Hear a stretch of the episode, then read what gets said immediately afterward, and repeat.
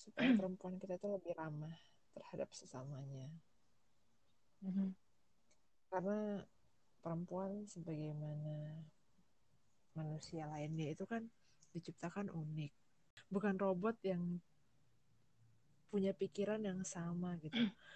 Kita bisa lihat bagaimana perempuan kebanyakan di Indonesia menanggapi uh, perempuan yang mengambil langkah berbeda dari perempuan kebanyakan. Kayak masalah melahirkan sesar atau normal di komentar. Padahal porsi sakitnya tuh beda-beda loh. Mau melahirkan secara normal atau sesar kan tetap juga status mereka kan seorang ibu ya. Dan itu bukan Iya. sebuah hal yang harus diperdebatkan sebenarnya. Karena itu kan tubuh masing-masing. Balik lagi kadang-kadang itu pilihan yang tersedia apa?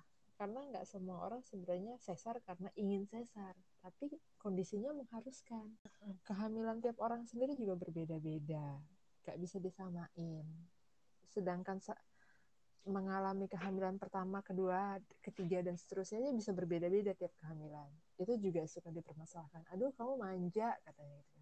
Kayak orang mematikan empatinya hanya melihat dari sisi di, dia Betul. yang pernah dialami mungkin gitu kan